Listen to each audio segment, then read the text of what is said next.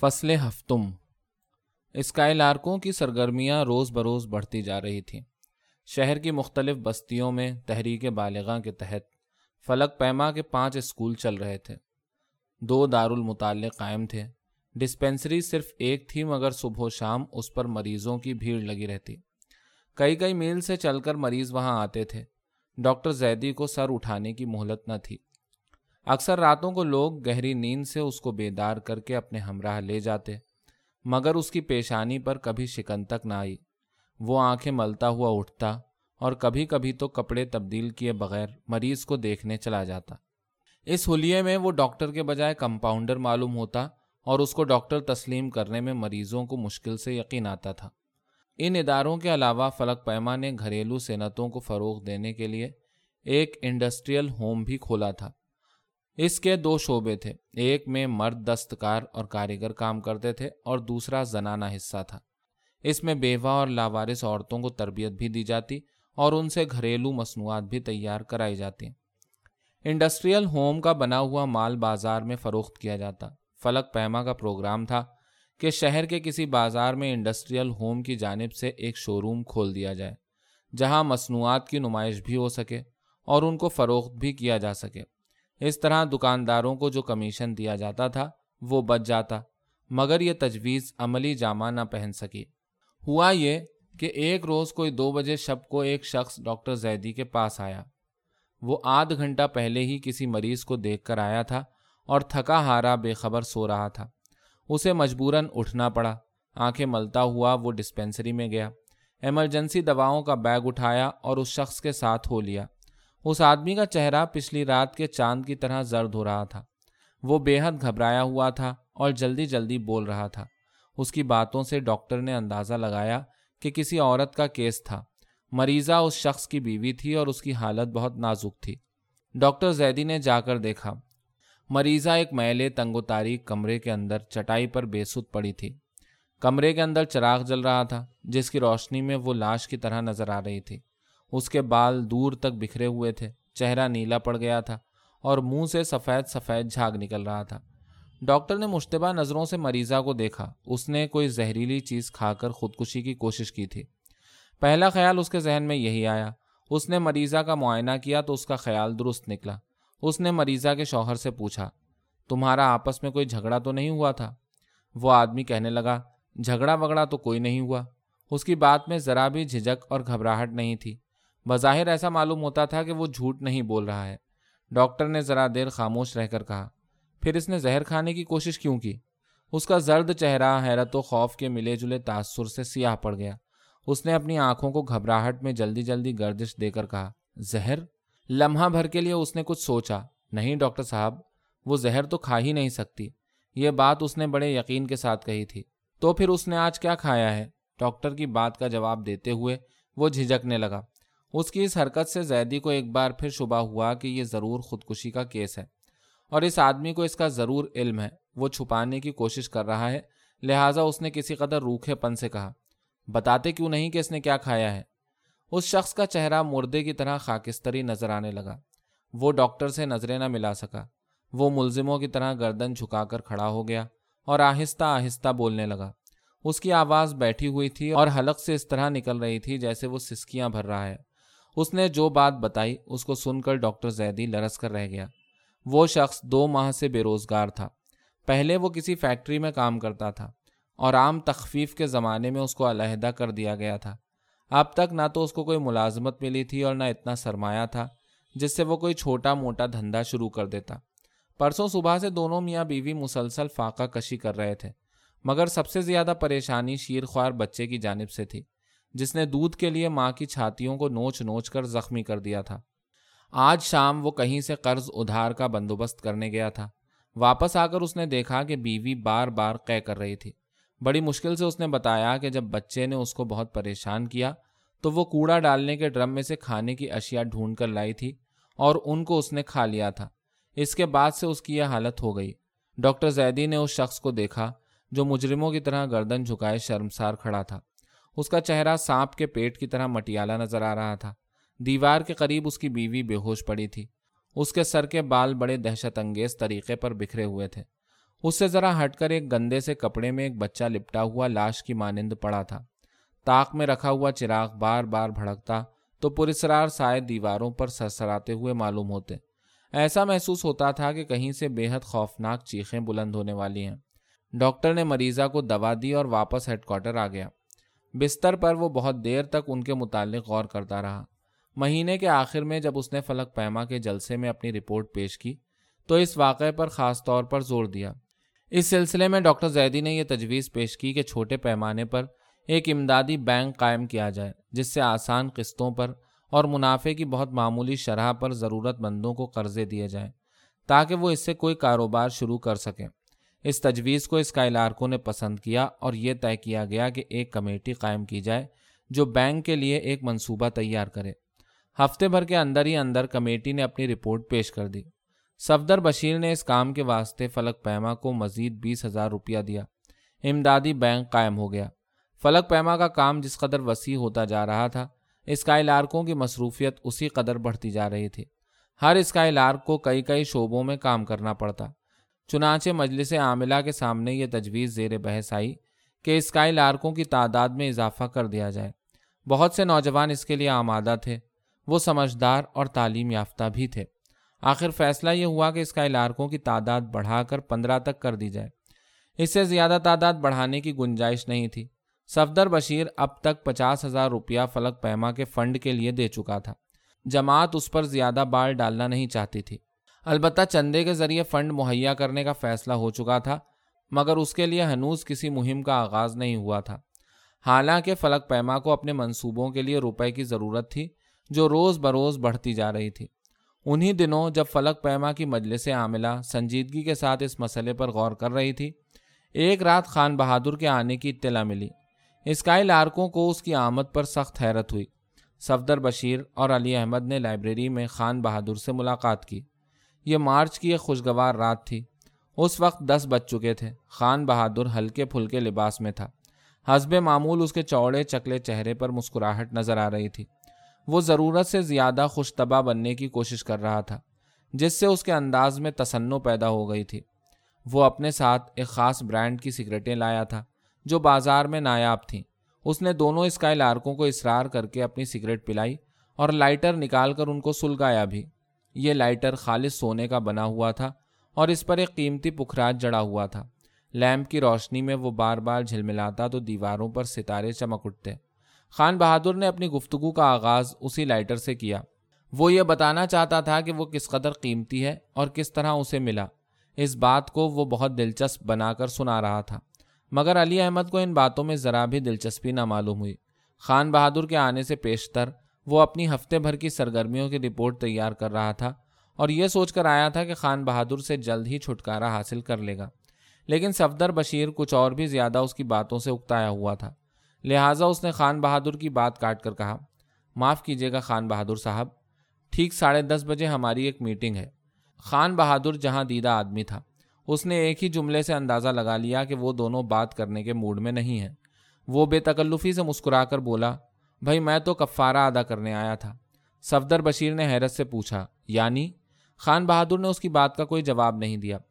خاموشی کے ساتھ اپنا پورٹ فولیو کھولا, چیک بک نکالی اور بیس ہزار کا چیک کاٹ کر صفدر بشیر کے سامنے ڈال دیا. دونوں اسکائی لارک غور سے چیک کو دیکھنے لگے. خان بہادر بڑی مسکین سی شکل بنا کر بولا, یہ آپ کی امانت ابھی تک میرے پاس محفوظ تھی. آج میں نے سوچا کہ چل کر اس کو واپس کراؤں. علی احمد نے سوچا کہ خان بہادر اس وقت ضرور کوئی نئی تگڑم لڑانے آیا ہے. اس نے مشکوک نظروں سے خان بہادر کو دیکھا جو چپ چاپ بیٹھا بلا وجہ مسکرا رہا تھا. اس کے انداز سے خوشامد صاف جھلک رہی تھی. علی احمد نے فوراً دریافت کیا, اس کے ساتھ جو شرائط ہوں وہ بھی لگے ہاتھ بتا دیجیے تاکہ ہم جلد ہی کسی نتیجے پر پہنچ سکیں.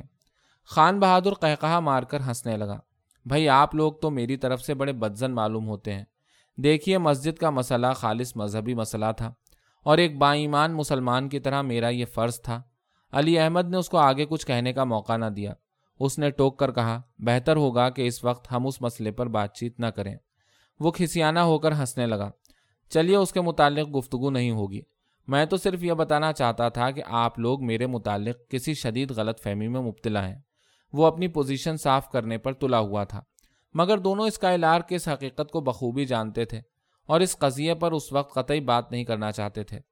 اس دفعہ صفدر بشیر بیچ میں بول پڑا، اس بات کو تو فی الحال آپ چھوڑ ہی دیں، اچھا اس کے بارے میں میں پھر کسی وقت بات کروں گا۔ علی احمد نے کہا، آپ نے اپنی شرائط نہیں بتائیں۔ وہ چاہتا تھا کہ خان بہادر کھل کر بات کرے تاکہ وہ یہ اندازہ لگا سکے کہ وہ آئندہ کیا کرنے والا ہے اور اس بیس ہزار روپے کی پیشکش سے اس کا اصل مقصد کیا ہے۔ بھائی میری کوئی شرط ورط نہیں، جیسا کہ میں پہلی ملاقات میں کہہ چکا ہوں کہ جو آپ کی پارٹی کا پروگرام ہے وہی میں چاہتا ہوں۔ خدا کا خوف ابھی دل میں باقی ہے، اس لیے دل میں کچھ خدمت خلق کا بھی جذبہ ہے۔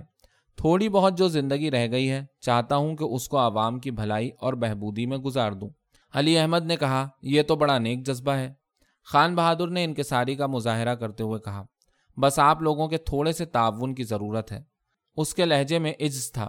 صفدر بشیر نے فوراً پوچھا، کس قسم کا تعاون؟ بات یہ ہے کہ آج سے تقریباً تین ماہ بعد یعنی مئی میں میونسپل بورڈ کے انتخابات ہو رہے ہیں۔ میں اس حلقے میں کھڑا ہو رہا ہوں، ویسے میرا اپنا کوئی ایسا ارادہ نہ تھا، بعض آپ ہی لوگوں جیسے کرم فرماؤں کا اصرار تھا کہ میں انتخابات میں ضرور حصہ لوں، چنانچہ مجبوراً مجھے آمادہ ہونا پڑا۔ خان بہادر آہستہ آہستہ بول رہا تھا، اس کے لہجے میں پوری سنجیدگی تھی۔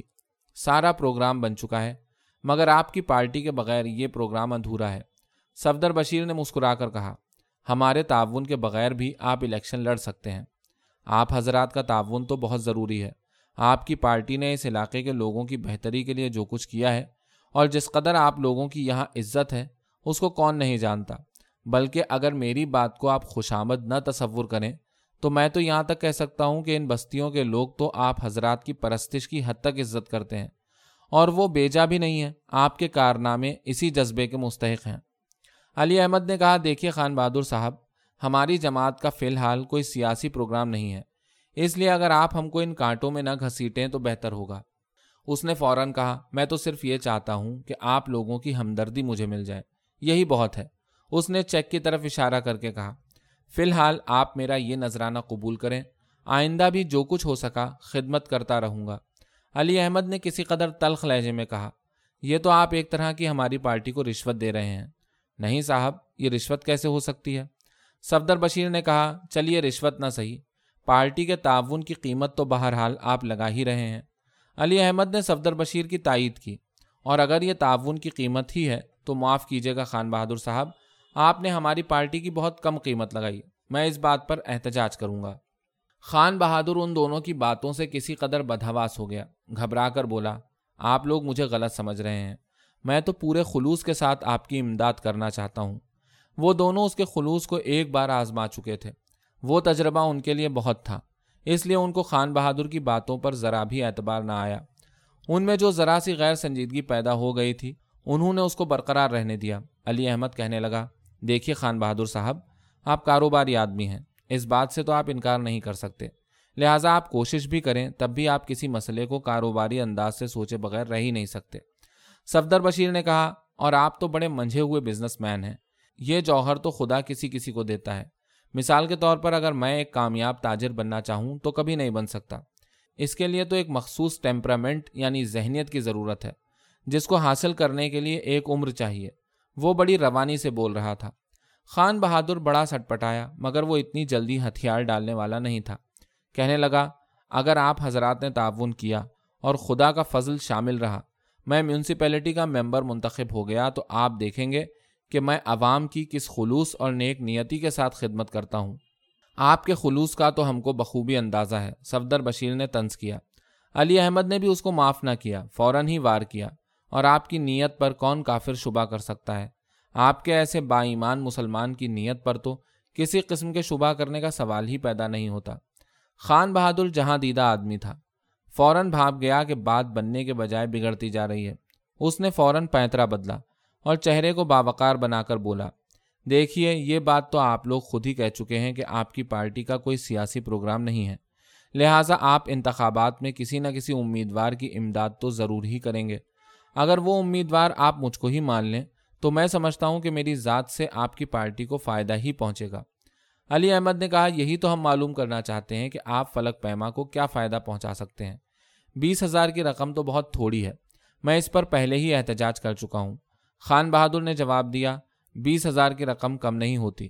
اس سے آپ اپنی پارٹی کے لیے ایک بہتر دفتر تعمیر کر سکتے ہیں۔ یہ عمارت تو آپ کی پارٹی کے لیے ہرگز شایان نشان نہیں، یہاں بجلی تک تو ہے نہیں۔ میں غلط تو نہیں کہہ رہا ہوں؟ بہرحال آپ کی بات کا احترام بھی ضروری ہے۔ چلیے پچیس ہزار کا میں چیک کاٹے دیتا ہوں۔ علی احمد بدستور غیر سنجیدگی کے موڈ میں تھا۔ نہیں خان بہادر صاحب، یہ تو بہت کم قیمت آپ نے لگائی ہے، کچھ اور بڑھائیے، بولی۔ خان بہادر نے اس کے طنز پر زیادہ توجہ نہ دی، اب وہ قطعی کاروباری موڈ میں آ گیا تھا۔ کہنے لگا، جناب پچیس ہزار روپے میں آپ دو اچھے خاصے اسکول قائم کر سکتے ہیں، جن کو قاعدے سے چلایا جائے تو پانچ ہزار روپیہ ہر ماہ آسانی کے ساتھ کمایا جا سکتا ہے۔ اس رقم سے سال بھر بعد آپ دو اسکول اور کھولنے کے قابل ہو جائیں گے۔ صفدر بشیر نے کہا، خان بہادر صاحب، آپ کے اس قیمتی مشورے کا بہت بہت شکریہ۔ فلک پیما کے اس وقت پانچ اسکول قائم ہیں، فی الحال ہمارا مزید اسکول کھولنے کا کوئی ارادہ نہیں۔ ہمارے سامنے ان سے بھی زیادہ اہم اسکیمیں ہیں جن پر فوری طور پر کام شروع کرنے کی ضرورت ہے۔ خان بہادر نے چندے کی رقم اور بڑھا دی۔ کہنے لگا، میں آپ کی جماعت کا تعاون حاصل کرنے کے لیے چالیس ہزار تک دے سکتا ہوں۔ اس روپے سے آپ اپنی اسکیموں کو عملی جامہ پہنا سکتے ہیں، بلکہ میرا مشورہ مانیے تو سب سے پہلے آپ کو ایک ڈیری فارم قائم کرنا چاہیے۔ گمٹی میں گوالوں کی اچھی خاصی بستی ہے، آپ کو زیادہ دوڑ دھوپ بھی نہیں کرنا پڑے گی، تجربے کار آدمی آسانی کے ساتھ مل جائیں گے۔ پھر اس ڈیری فارم کے ذریعے بہت سے بیچارے بے روزگاروں کو کام مل جائے گا۔ یہ آپ بہت بڑی خدمت کریں گے، خسارے کا اس کام میں سوال ہی پیدا نہیں ہوتا۔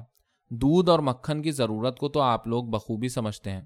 اس پروجیکٹ میں اتنا منافع ہے کہ آپ اپنی پارٹی کی ملک بھر میں شاخیں قائم کر سکتے ہیں۔ یہ کہتے کہتے وہ بے تکلفی سے مسکرا دیا۔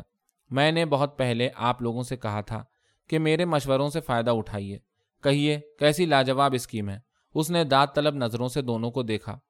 علی احمد نے فوراً جواب دیا، آپ کی سوجھ بوجھ کا تو میں پہلی ہی ملاقات سے قائل ہو گیا تھا۔ اللہ تعالیٰ نے آپ کو بڑا زرخیز دماغ عطا کیا ہے، ضرورت پڑی تو ان بیش بہا مشوروں کے لیے ہم ضرور آپ سے درخواست کریں گے۔ مگر خان بہادر صاحب، یہ چالیس ہزار رقم بھی کم ہی ہے۔ اس کے بعد خان بہادر نے پانچ ہزار اور بڑھا دیے۔ دونوں اسکائل آرکوں نے اس رقم کو بھی قبول کرنے سے انکار کر دیا۔ تھوڑی دیر تک ہیل و حجت کرنے کے بعد خان بہادر پچاس ہزار تک پہنچ گیا۔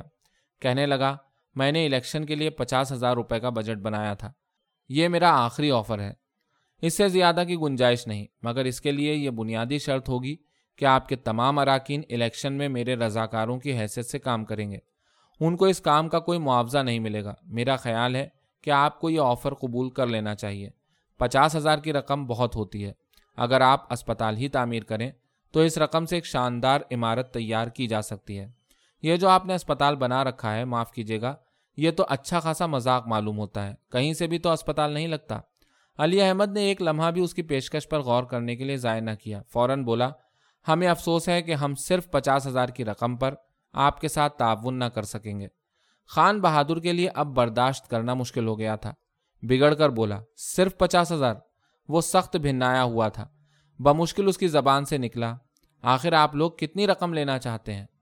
دونوں اسکائی لارکوں نے اس کی بات کا کوئی جواب نہیں دیا، ان کے چہروں پر سنجیدگی چھائی تھی، ایسا معلوم ہوتا تھا کہ وہ کسی گہری سوچ میں غرق ہیں۔ کمرے میں سکوت چھایا ہوا تھا اور خان بہادر بے چینی سے پہلو بدل رہا تھا۔ اس کی پیشانی پر بل پڑ گئے تھے، گلے کی رگیں تن گئی تھیں اور چہرے کی وہ شگفتگی مٹ گئی تھی جس سے وہ ہنسمکھ اور بشاش نظر آتا تھا۔ رخساروں کی دبیز کھال لٹکنے لگی تھی اور وہ بہت بوڑھا لگ رہا تھا۔ تھوڑی دیر بعد کمرے کی خاموشی میں علی احمد کی آواز ابھری، وہ کہہ رہا تھا، کم از کم دو لاکھ تو آپ کو دینا ہی چاہیے۔ دو لاکھ؟ خان بہادر نے حیرت سے آنکھیں پھاڑ دیں۔ اس نے جھنجھلا کر کہا، کیا آپ سمجھتے ہیں کہ میں میونسپیلٹی کے بجائے سونے کی کان کھودنے جا رہا ہوں؟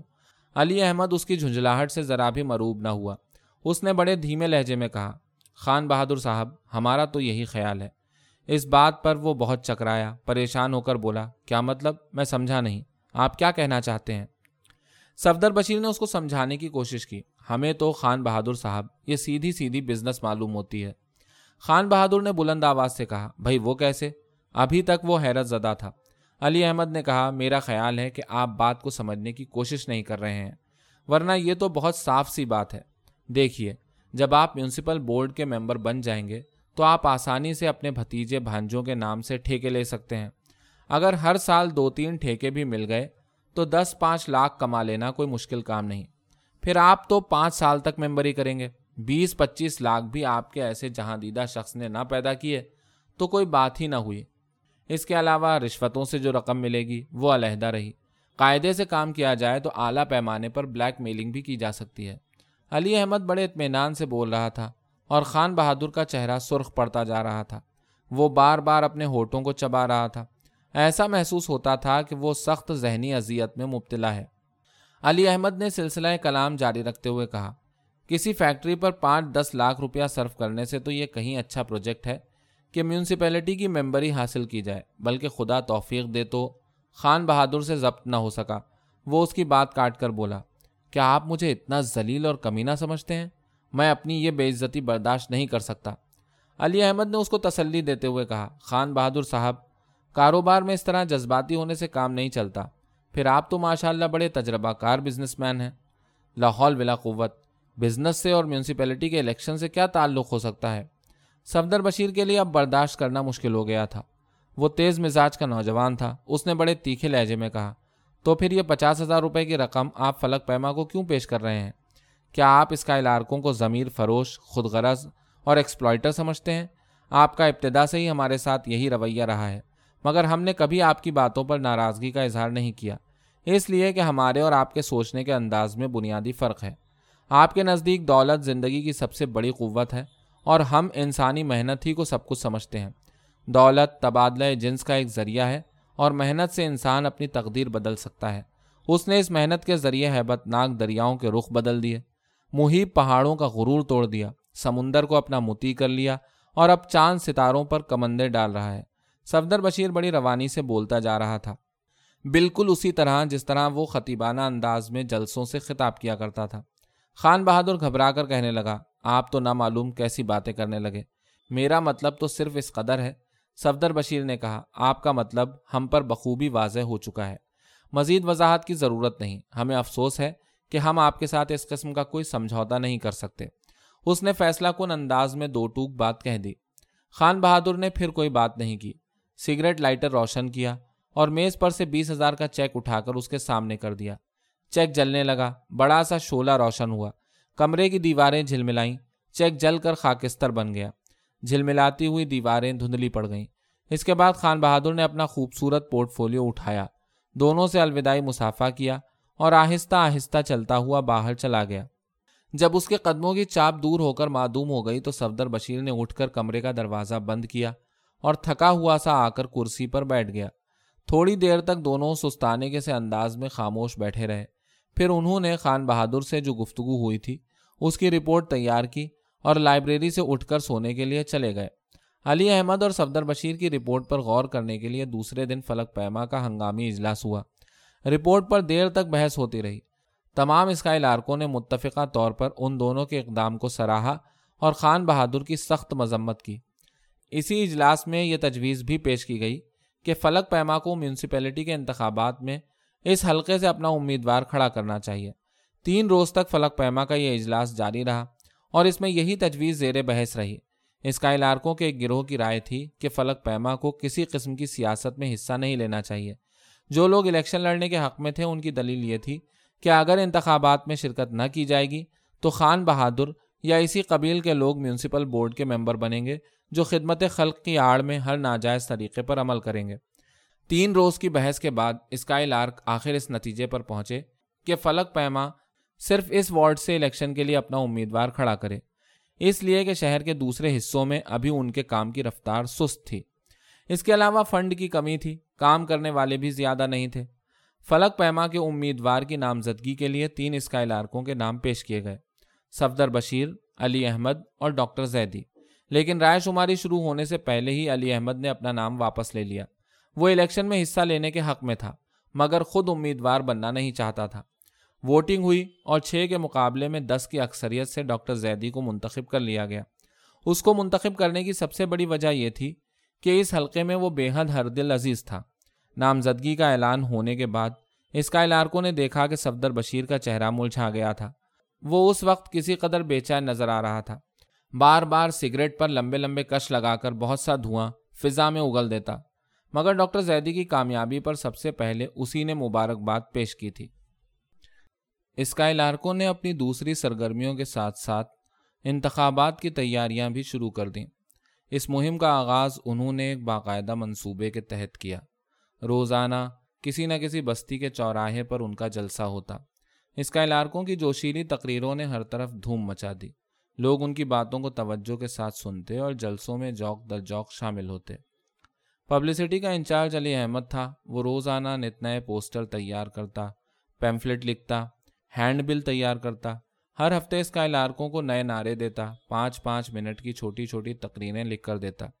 یہ تقریریں اور نعرے اسٹریٹ کارنر میٹنگ کے لیے ہوتی۔ ہوتا یہ کہ اس کا علاقہ کسی بھی گلی کے نکڑ پر یا سڑک کے کنارے کھڑے ہو جاتے۔ پہلے وہ اونچی آوازوں سے نعرے لگاتے، جب تھوڑا بہت ہجوم ہو جاتا تو مختصر سی تقریر کرتے اور آگے بڑھ جاتے۔ ڈاکٹر زیدی اور خان بہادر فرزند علی کے علاوہ میونسپل بورڈ کے انتخابات میں اس حلقے سے ایک امیدوار اور بھی تھا۔ اس کا نام عبد الحمید تھا۔ وہ لمبے قد کا چھچھورا سا آدمی تھا۔ نیلام کرنے والوں کی طرح ایک بات کو کئی کئی بار دہراتا تھا اور بات بات پر قہقہہ لگاتا تھا۔ پچھلے سال تک وہ محکمہ سول سپلائی میں ایک بڑا عہدیدار تھا، مگر رشوت لینے کے جرم میں ملازمت سے برطرف کر دیا گیا تھا، لیکن سرکاری حلقوں میں ابھی تک اس کا بڑا اثر تھا۔ ملازمت کے چھٹ جانے کا اس کو ذرا بھی ملال نہ تھا۔ بینک میں اس کا پانچ لاکھ روپیہ موجود تھا۔ شہر میں چار شاندار کوٹھیاں تھیں، کئی کارخانوں میں اس کے حصے تھے، اور پلاسٹک کی ایک فیکٹری کا مینیجنگ ڈائریکٹر تھا۔ بڑی شاہانہ زندگی بسر کرتا تھا، مگر خان بہادر کے مقابلے میں اس کا پروپیگنڈا ہلکا تھا۔ خان بہادر الیکشن کی مہم پر پانی کی طرح روپیہ بہا رہا تھا۔ اس کے کارکن جھلکتی ہوئی کاروں پر آتے اور ووٹروں کو خریدنے کے لیے نت نئے ریٹ مقرر کرتے۔ جوں جوں انتخابات کی تاریخیں قریب آتی جا رہی تھیں، ووٹوں کا ریٹ بڑھتا جا رہا تھا۔ اس مقصد کے لیے اس نے ہر بستی میں ٹھیکیدار مقرر کر دیے تھے، جن کے ایجنٹ ووٹوں کا سودا کرنے میں مصروف تھے۔ کاغذات نامزدگی منظور ہو چکے تھے اور ہر امیدوار نے انتخابی سرگرمیاں تیز کر دی تھیں۔ عبد الحمید کی طرف سے ووٹروں پر سرکاری حکام کا دباؤ پڑ رہا تھا۔ اس حلقے کے جو بااثر لوگ تھے ان کو آئے دن تھانوں پر بلایا جاتا۔ اگر وہ عبد الحمید کے خلاف کسی قسم کا اظہار خیال کرتے تو پولیس کے افسران ان کے خلاف فرضی مقدمے چلانے کی دھمکی دیتے، غنڈوں کے ذریعے ان کو پریشان کرتے۔ جو لوگ سرکاری ملازم تھے ان کو اپنے محکمے کے افسروں کی جانب سے پرائیویٹ ہدایتیں دی گئی تھیں کہ وہ عبد الحمید کی ہر طرح سے مدد کریں۔ خان بہادر نے فی ووٹ دس روپے تک کا ریٹ مقرر کر دیا تھا۔ آئے دن کسی نہ کسی بستی میں دعوت ہوتی، بڑی فیاضی کے ساتھ لوگوں کو مرغن کھانے کھلائے جاتے۔ جو لوگ بڑھ چڑھ کر باتیں کرنے والے تھے اور سیدھے سادے آدمیوں کو چکما دینے کا گل جانتے تھے، خان بہادر نے ایسے لوگ چھانٹ چھانٹ کے اپنے کارکنوں کی حیثیت سے بھرتی کر لیے تھے۔ ان کی یومیہ اجرت مقرر تھی اور پانچ روپے سے پندرہ روپے تک کا ریٹ تھا۔ اس کے علاوہ ووٹروں کو دکانوں کے الاٹمنٹ اور ملازمتیں دلوانے کا لالچ بھی دیا جاتا۔ اکثر خان بہادر خود بھی بستیوں کا دورہ کرتا۔ اس کی شاندار کار کسی بستی کے قریب آ کر ٹھہرتی۔ اس کے حالی موالی بڑی مستعدی کے ساتھ لپک کر دروازہ کھولتے، زندہ باد کے نعرے لگاتے، اور خان بہادر ہوٹوں میں موٹا سا سگار دبائے ونسٹن چرچل کی طرح بڑے ٹھسے کے ساتھ کار سے نیچے اترتا۔ اس کے آگے پیچھے تنخواہ دار مصاحب ہوتے اور وہ ان کے ہجوم میں گھرا ہوا بستی کے گلی کوچوں کا ایک چکر لگاتا۔ لوگوں سے ملتے وقت ضرورت سے زیادہ انکساری کا مظاہرہ کرتا۔ اس کا علاقوں کا طریقہ کار بہت سیدھا سادہ تھا۔ وہ دیسی کپڑوں کا موٹا جھوٹا لباس پہنتے، ہاتھوں میں پٹسن کے تھیلے لٹکے ہوتے جن میں پوسٹروں، ہینڈ بلوں اور پیمفلیٹوں کے علاوہ گڑ اور چنے بھی ہوتے تھے۔ ہر بستی کے لیے علیحدہ گروپ تھا۔ وہ صبح تاروں کی چھاؤں میں اٹھ کر بیٹھ جاتے اور چائے کی ایک ایک گرم پیالی پی کر چاک چوبند ہو جاتے۔ سویرے ہی سویرے ہر گروپ کی میٹنگ ہوتی۔ ہر روز کے کام کا پروگرام مرتب کیا جاتا اور سورج نکلنے سے پہلے ہی وہ ہیڈ کوارٹر سے نکل جاتے۔ وہ میلوں پیدل چلتے، بستی کے لوگوں کے ساتھ فرش پر پھسکڑا مار کر بیٹھ جاتے، ان کے ساتھ حقوں پر کش لگاتے، بے تکلفی سے باتیں کرتے، ان کے دکھ درد کو سنتے اور ان کے جو چھوٹے موٹے کام ہوتے ان کو کرتے۔ بھوک لگتی تو کسی درخت کے سائے تلے اطمینان سے بیٹھ کر اپنے اپنے تھیلوں سے چنے اور گڑ نکال کر کھاتے، ڈٹ کر پانی پیتے اور تازہ دم ہو کر دورے پر چل دیتے۔ فلک پیما کی سرگرمیاں طوفان کی طرح بڑھتی جا رہی تھیں۔ اس کی انتخابی مہم نے ہر طرف ہلچل برپا کر دی تھی۔ فلک پیما کے پاس یوں تو کل پندرہ کارکن تھے، مگر وہ بلا کے کام کرنے والے تھے۔ ایک ایک اسکائلار کئی کئی محاذ پر کام کر رہا تھا اور ہر کام خوش اسلوبی سے چل رہا تھا، کہیں بھی ذرا سی گڑبڑ نہ ہوتی۔ تحریک تعلیم بالغاہ کے اسکولوں میں روزانہ کلاسیں ہوتیں۔ انڈسٹریل ہوم میں گھریلو مصنوعات کی پیداوار بڑھ گئی تھی اور اس کے تیار کیے ہوئے سامان کی بازار میں مانگ بڑھتی جا رہی تھی۔ امدادی بینک کا کام اطمینان بخش تھا، حسابات باقاعدگی کے ساتھ رکھے جاتے، بینک کے بارے میں کسی قسم کی شکایت ابھی تک نہیں ملی تھی۔ بستی کے بہت سے لوگ اس کے قرضوں سے بے روزگاری کی لعنت سے نجات پا گئے تھے۔ فلک پیما کی ان بڑھتی ہوئی سرگرمیوں میں سلمان پیش پیش تھا، ہر طرف اسی کا چرچا تھا۔ وہ ان دنوں دیوانہ وار کام کر رہا تھا۔ اس کی مصروفیت کا یہ عالم تھا کہ مشکل سے چند گھنٹے رات کو سونے کے لیے ملتے، ہفتوں اسے شیو تک کرنے کا ہوش نہ رہتا۔ وہ روزانہ سویرے ہی سویرے اپنے گروپ کی میٹنگ کرتا اور دھوپ نکلنے سے پہلے ہی اپنے کام پر نکل جاتا۔ بستیوں میں تقریریں کرتا، پوسٹر لگاتا، لوگوں میں ہینڈ بل بانٹتا، ان سے تبادلہ خیالات کرتا اور رات کو باقاعدگی کے ساتھ اسکول میں کلاس لیتا۔ اس عرصے میں ایک روز بھی وہ اسکول سے غیر حاضر نہیں رہا۔ رات گئے ہیڈ کوارٹر کو لوٹتا تو دن بھر کے کام کی پوری رپورٹ پارٹی کو دیتا۔ ان دنوں فلک پیما کی روزانہ میٹنگ ہوتی تھی۔ سلمان ہر میٹنگ میں پوری سرگرمی کے ساتھ شریک ہوتا، بحث میں بڑھ چڑھ کر حصہ لیتا۔ ان مصروفیات کے علاوہ فلک پیما کی جانب سے اس کو یہ بھی ہدایت ملی کہ وہ صفدر بشیر کے ساتھ مزدوروں کی یونین میں کام کرے۔ یہ یونین کچھ ہی عرصہ ہوا کہ قائم ہوئی تھی اور اس کے قیام میں فلک پیما کا بہت بڑا ہاتھ تھا۔ اس کی وجہ یہ تھی کہ مزدور آئے دن ہیڈ کوارٹر پر اپنی کوئی نہ کوئی شکایت لے کر آتے اور اسکائی لارکوں کی مدد حاصل کرنے کی کوشش کرتے۔ لہٰذا فلک پیما کے ایک جلسے میں یہ طے کیا گیا کہ مزدوروں کی ایک باقاعدہ یونین بنا کر اس کو رجسٹرڈ کرا دیا جائے۔ اس کے عہدیدار مزدور ہی تھے اور ان کو دیکھ بھال کے لیے فلک پیما نے پہلے تو صفدر بشیر کو مقرر کیا، مگر جب یونین کا کام بڑھنے لگا تو سلمان کی ڈیوٹی بھی یونین میں مقرر کر دی گئی۔ اس نئے کام میں بھی سلمان نے پوری سرگرمی کے ساتھ حصہ لیا، لیکن سلمان جس قدر سرگرم اسکائی لارک بنتا جا رہا تھا، صفدر بشیر اسی قدر ڈھیلا ڈھالا ہو گیا تھا۔ اس کے انداز میں ایک بے نیازی آ گئی تھی، اور یہ بے نیازی اسکائی لارک اس میں اس وقت سے محسوس کر رہے تھے جب سے ڈاکٹر زیدی کو اس کے مقابلے میں میونسپل بورڈ کے انتخابات کے لیے فلک پیما کا امیدوار نامزد کیا گیا تھا۔ اب وہ زیادہ تر لائبریری میں نظر آتا اور ہر وقت مطالعے میں غرق رہتا۔ اس کا چہرہ ان دنوں بے حد سنجیدہ نظر آتا۔ وہ بات چیت بھی کم کرتا، اکثر وہ اپنے سینٹر سے غیر حاضر رہتا، جس سے کام میں گڑبڑ پیدا ہوتی اور ہیڈ کوارٹر پر اس کے خلاف شکایات آتی۔ آخر فلک پیما کے ایک اجلاس میں صفدر بشیر کی بڑھتی ہوئی بے عملی کا محاسبہ کیا گیا۔ اس کے خلاف بہت سے الزامات پیش کیے گئے اور یہ مطالبہ کیا گیا کہ اس کے خلاف تادیبی کارروائی کی جائے۔ صفدر بشیر فلک پیما کا نہ صرف صدر تھا بلکہ وہ جماعت کا روح رواں بھی تھا، لہٰذا جنرل سیکریٹری علی احمد نے اسکائی لارکوں کی رائے کی مخالفت کی اور یہ مشورہ دیا کہ فی الحال صفدر بشیر کو وارننگ دے دی جائے۔ علی احمد کی تجویز منظور کر لی گئی۔ صفدر بشیر کو وارننگ دی گئی کہ آئندہ وہ اپنی ذمہ داریوں کی جانب سے لاپرواہی نہیں برتے گا۔ صفدر بشیر نے کھڑے ہو کر اپنی غلطیوں کا اعتراف کیا اور یہ یقین دلایا کہ وہ ایک اسکائی لارک کی حیثیت سے اپنا کام پوری ذمہ داری کے ساتھ کرے گا۔ اس یقین دہانی کے بعد کچھ عرصے تک تو صفدر بشیر ایک سرگرم کارکن کی حیثیت سے کام کرتا رہا، مگر اس کی بے نیازی رفتہ رفتہ پھر سر ابھارنے لگی۔ اسکائی لارک اس کے اس رویے کو محسوس کر ہی رہے تھے کہ اسی دوران میں صفدر بشیر نے ایک ایسی غیر ذمہ دارانہ حرکت کی جس سے اسکائی لارکوں میں اس کے خلاف بدگمانیاں پیدا ہونے لگیں۔ صفدر بشیر کی اس غیر ذمہ دارانہ حرکت کی نوعیت یہ تھی کہ ایک روز اسکائی لارکوں نے گمٹی میں ایک بہت شاندار جلسہ عام کا انتظام کیا۔ اس جلسے کے لیے وہ کئی روز سے پبلسٹی کر رہے تھے، پوسٹر لگائے گئے، ہینڈ بل تقسیم کیے گئے اور اسٹریٹ کارنر میٹنگوں کے ذریعے اس کا اعلان کیا گیا۔ جلسہ گاہ میں ہزاروں انسانوں کا اجتماع تھا، لوگ دور دور کی بستیوں سے چل کر جلسے میں آئے تھے۔ اسکائی لارک اپنی اس کامیابی پر بے حد شاداں تھے۔ اس جلسہ عام کا خاص مقرر صفدر بشیر تھا۔ وہ اپنے خطیبانہ انداز کے باعث علاقے کی بستیوں میں بے حد مقبول تھا۔ وہ جب جوش میں آ کر بولتا تو حاضرین کا تنفس تیز ہو جاتا، گردن کی رگیں تن جاتی، آنکھوں میں سرخی دوڑ جاتی اور وہ گلا پھاڑ پھاڑ کر نعرے لگاتے۔ اس کی تقریر میں یہ سحر تھا کہ اگر جلسہ گاہ میں کبھی گڑبڑ مچ جاتی اور وہ ڈائس پر آ جاتا تو چشم زدن میں جلسہ قابو میں آ جاتا۔ تقریر کرنے کی اس کی تکنیک یہ تھی کہ وہ آہستہ آہستہ اپنی آواز کا حجم بڑھاتا جاتا، اسی رفتار سے اس میں روانی پیدا ہوتی جاتی تھی، اور جب وہ اپنے پورے عروج پر پہنچ جاتا تو اس کی آواز میں گھنگرج پیدا ہو جاتی۔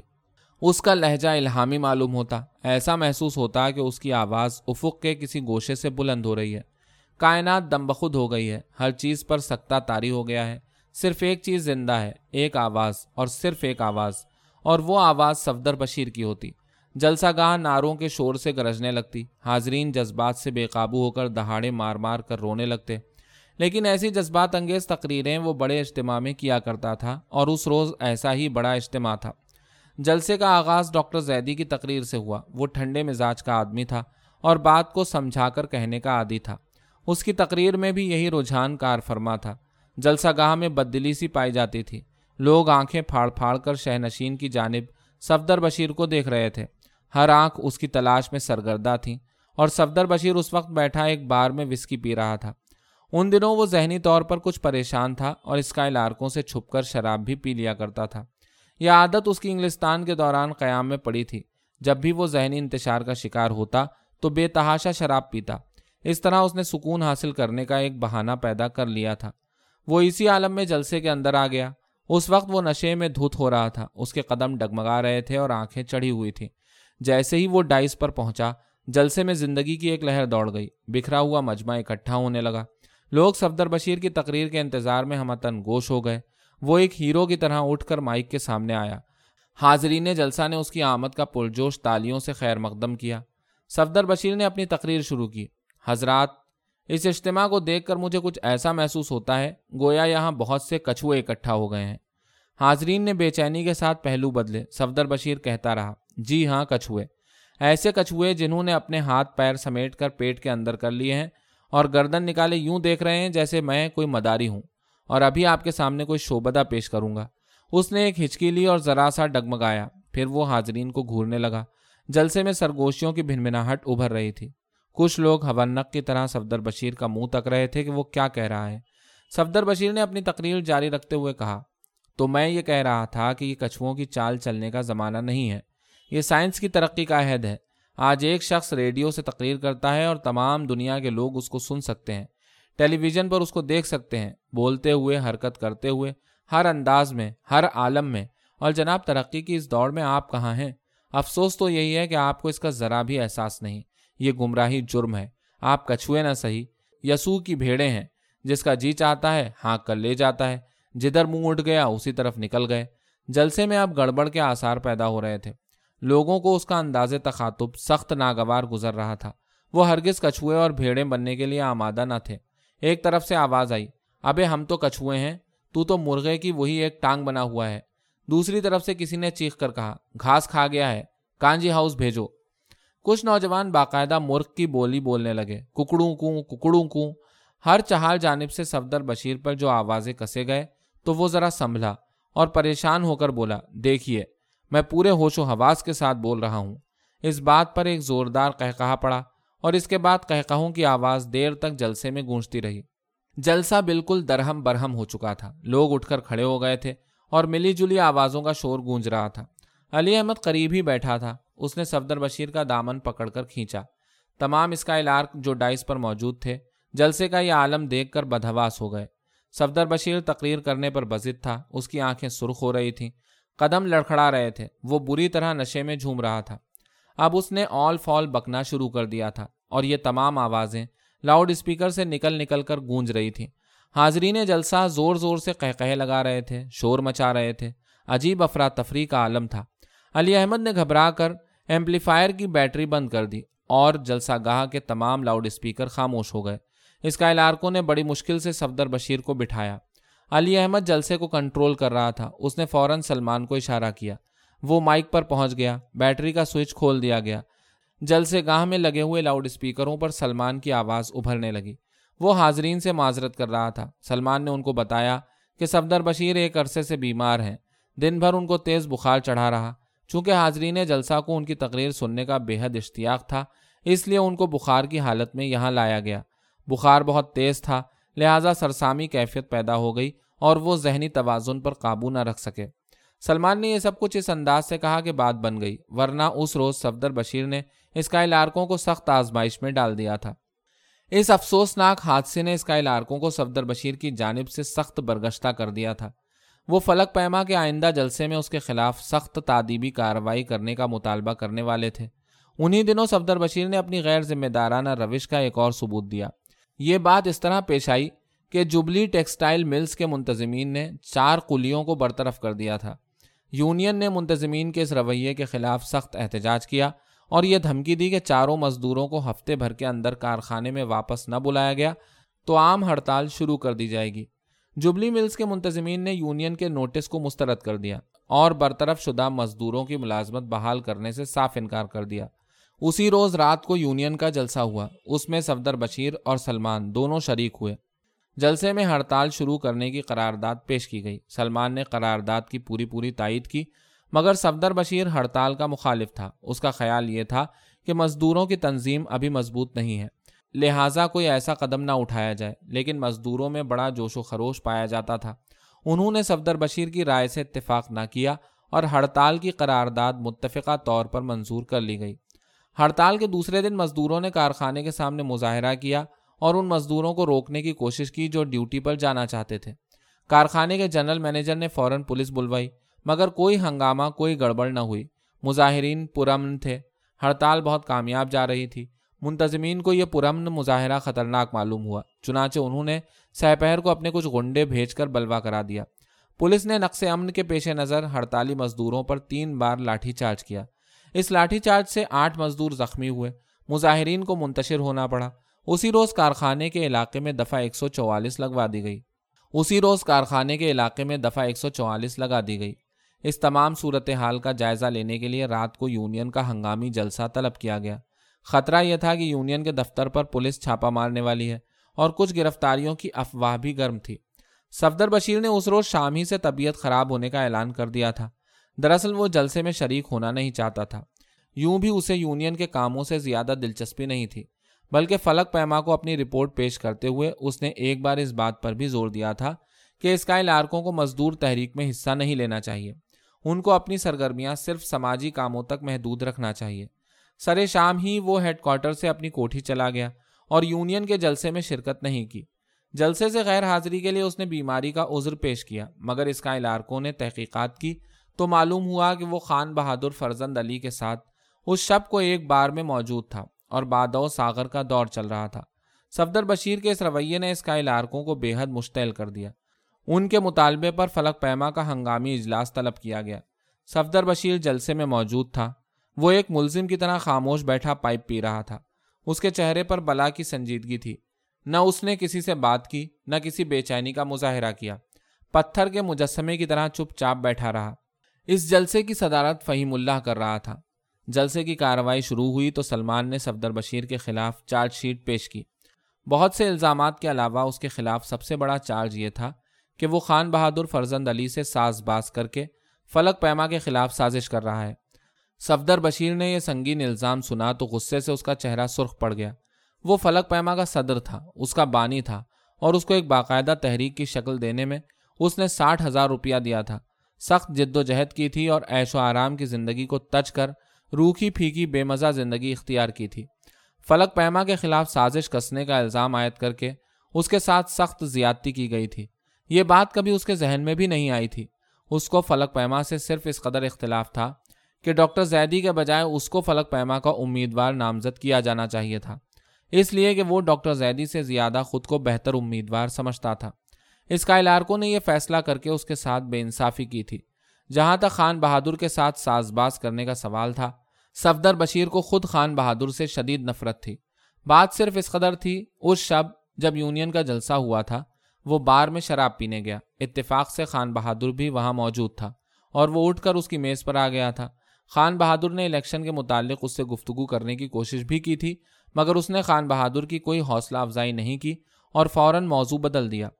چارج شیٹ پیش کرنے کے بعد سلمان نے یہ مطالبہ کیا کہ صفدر بشیر کو صدر کے عہدے سے ہٹا دیا جائے اور اس کے خلاف باقاعدہ تحقیقات کر کے سخت کارروائی کی جائے۔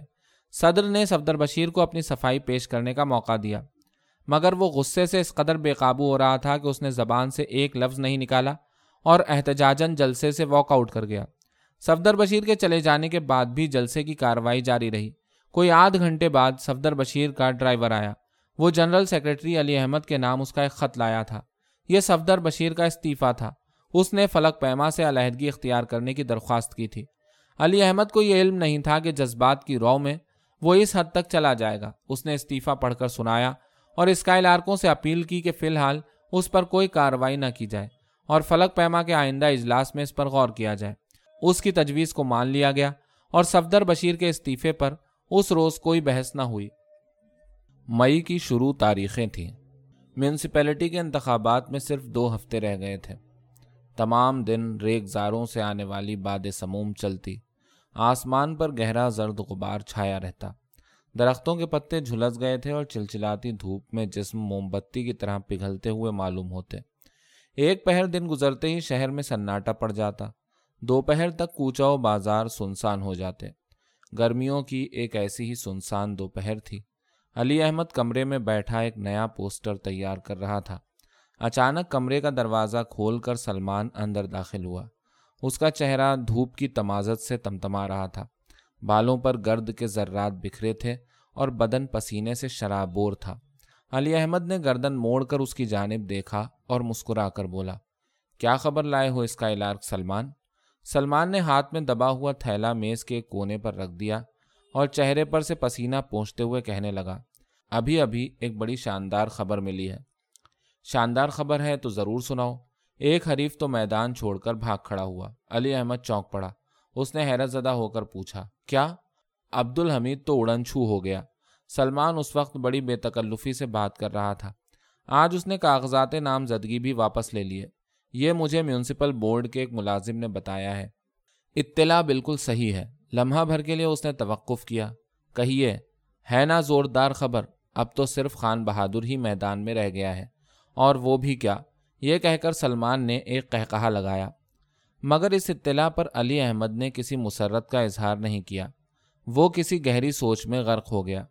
اس کو اس طرح خاموش دیکھ کر سلمان کو کسی قدر تعجب ہوا۔ پوچھنے لگا، آپ خاموش کیوں ہو گئے؟ علی احمد نے آہستہ سے کہا، بھائی یہ تو کچھ اچھی خبر نہیں ہے۔ سلمان حیرت سے چونک پڑا، کیوں؟ میرے اندازے کے مطابق اس کو دو ہفتے پہلے ہی اس بات کا اعلان کر دینا چاہیے تھا۔ مجھے خود حیرت تھی کہ عبد الحمید ابھی تک کیوں ڈٹا ہوا ہے۔ سلمان اس کی بات کی تہہ تک نہ پہنچ سکا، پوچھنے لگا، میں آپ کی بات کا مطلب نہیں سمجھ سکا۔ علی احمد اس کو سمجھانے لگا، تم نے غالباً یہ غور نہیں کیا کہ عبد الحمید کے بیٹھ جانے سے فائدہ کس کو پہنچے گا۔ اگر عبد الحمید الیکشن لڑتا تو خان بہادر کے ووٹ تقسیم ہو جاتے۔ اس کے زیادہ تر ووٹ نچلے متوسط طبقے میں ہیں، جس پر مجھے بہت زیادہ اعتماد نہیں۔ یہ لوگ کسی وقت بھی اپنا ووٹ فروخت کر سکتے ہیں، کسی وقت بھی جذباتی نعروں سے گمراہ ہو کر ہمارے بدترین مخالف بن سکتے ہیں۔ بنیادی حقیقت ان میں شعور کی کمی ہے، نہ ان کو اپنے حقوق کی اہمیت کا احساس ہے اور نہ وہ اپنے مسائل کو سمجھتے ہیں۔ یہی مجھ کو صفدر بشیر سے اختلاف تھا۔ وہ لمحہ بھر کے لیے رکا اور سلمان سے پوچھنے لگا، یہ تو بتاؤ صفدر بشیر کس عالم میں ہے؟ سلمان نے مختصر سا جواب دیا، مجھے ان کے متعلق کوئی خاص اطلاع نہیں، صرف اتنا سنا ہے کہ اب وہ شراب کثرت سے پینے لگے ہیں اور ان کا مزاج بہت چڑچڑا ہو گیا ہے۔ علی احمد کا چہرہ افسردہ ہو گیا۔ ایسا محسوس ہوتا تھا کہ اس کو اس خبر سے بہت صدمہ پہنچا ہے۔ اس نے افسردہ لہجے میں کہا، وہ اپنی جذباتیت کا شکار ہو گیا۔ ہائے بیچارہ صفدر بشیر! وہ ذرا دیر تک سر جھکائے خاموش بیٹھا رہا، پھر اس نے سلمان کو مخاطب کر کے کہا، تو اسکائی لارک سلمان، بات دراصل یہ ہے، عبد الحمید کی الیکشن سے کنارہ کشی کسی صورت میں ہمارے لیے مفید نہیں۔ اس کے سارے ووٹ خان بہادر کے حق میں جائیں گے۔ فلک پیما کی جڑیں کہیں مضبوط ہیں تو وہ کارخانوں کے مزدور ہیں، وہ ہمارے سالڈ ووٹ ہیں۔ اسکائی لارکوں کو یونین میں اپنا کام تیز کر دینا چاہیے، یوں بھی اب ہمیں اپنی انتخابی مہم اور تیز کرنا پڑے گی۔ سلمان نے اس کی بات کا کوئی جواب نہ دیا، وہ خاموش بیٹھا رہا۔ علی احمد نے سگریٹ کا پیکٹ نکالا، ایک سگریٹ سلمان کو دی، دوسری اپنے ہونٹوں میں لگائی اور اس کو سلگا کر آہستہ آہستہ کش لگانے لگا۔ کمرے کے اندر گہری خاموشی چھا گئی۔ باہر لو کے جھکڑ غراتے ہوئے چل رہے تھے۔ قریب کے استبل میں بندھا ہوا گھوڑا بار بار ہنہنا رہا تھا۔ سنسان دوپہر کی ویرانی میں اس کی آواز کسی پاگل کی چیخوں کی طرح خوفناک معلوم ہو رہی تھی۔